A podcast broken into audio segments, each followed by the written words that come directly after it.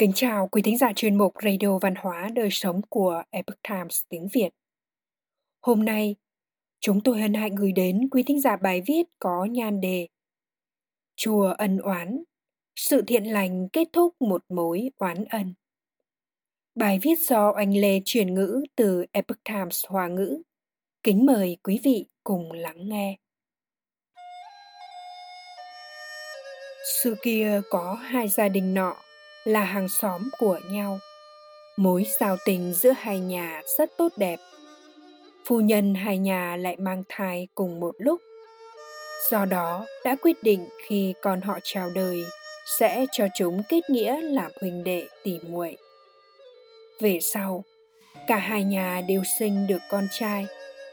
Hai đứa trẻ từ nhỏ đã gọi nhau là huynh đệ, cùng nhau trưởng thành tình cảm thân thiết hơn cả anh em ruột thịt. Năm hai huynh đệ 18 tuổi thì cũng là lúc phải ra ngoài mưu sinh.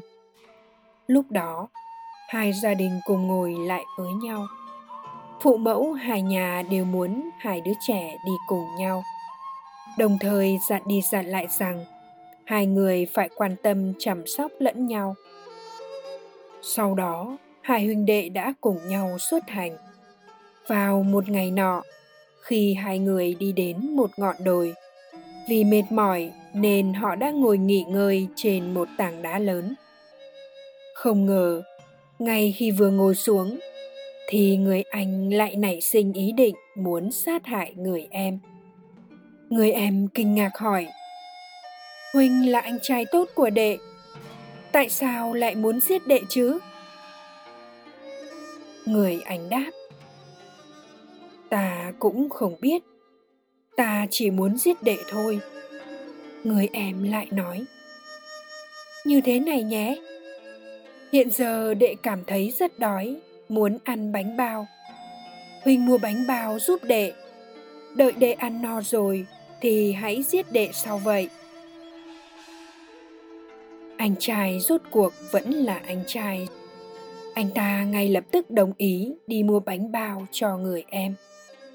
Sau khi người anh đi rồi, người em ngồi đợi trên tảng đá.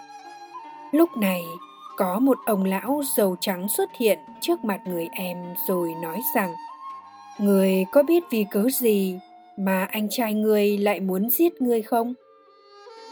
Không biết ạ. À. người hãy lật tảng đá này lên nhìn thử xem người em cố hết sức đẩy tảng đá ra. Chỉ thấy bên dưới tảng đá có một bào vải bố. Vì trải qua thời gian lâu nên đã có chút mục nát. Ông lão nói 18 năm trước, ngay tại nơi này, người vì báo thù mà đã giết chết anh trai mình. Sau đó đem hung khí giấu tại đây làm sao mà ông biết được? Ta là thổ địa ở đây. Không muốn nhìn thấy huỳnh đệ các người tường tàn, nên mới đến nói cho người biết.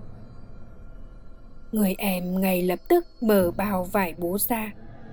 Thì trông thấy một cây đào đã loang lổ vết dị xét. Bên trên vẫn còn lờ mờ những vết máu.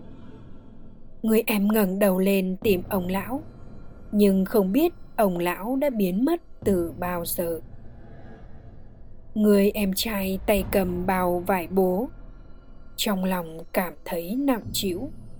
Đợi đến lúc người anh quay lại, người em liền nói rằng, đệ không ăn bánh bao nữa. Người anh hỏi, ta đã đi rất xa mới mua được. Đệ sao lại không ăn nữa chứ?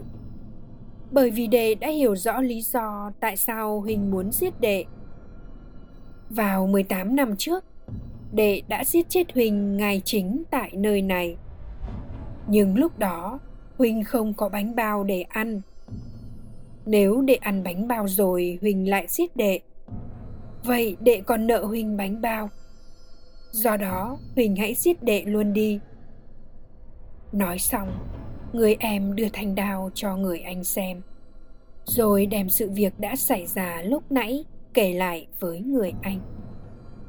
Người anh sau khi nghe xong thì tâm trạng cũng cảm thấy rất nặng nề. Sau khi nghĩ ngợi một lúc rồi lại nói, ta không giết đệ nữa. Tại sao? 18 năm trước đệ giết ta 18 năm sau ta giết đệ. 18 năm sau nữa, đệ lại giết ta. Hoàn oan tương báo đến bao giờ? Chỉ bằng chúng ta đường ai nấy đi, tìm đường mưu sinh riêng. Nếu chúng ta kiếm được tiền, thì năm năm sau cùng quay trở lại nơi này, rồi xây một ngôi chùa nói rồi, hai huynh đệ mỗi người đi mỗi hướng. Cả hai đều là những người siêng năng cần cù. Năm năm sau tích lũy được một khoản tiền. Cả hai cùng quay trở lại và xây một ngôi chùa như lời hẹn ước. Sau đó, họ đặt tên chùa là chùa ân oán. Dùng việc thiện lành này để kết thúc một mối oán ân.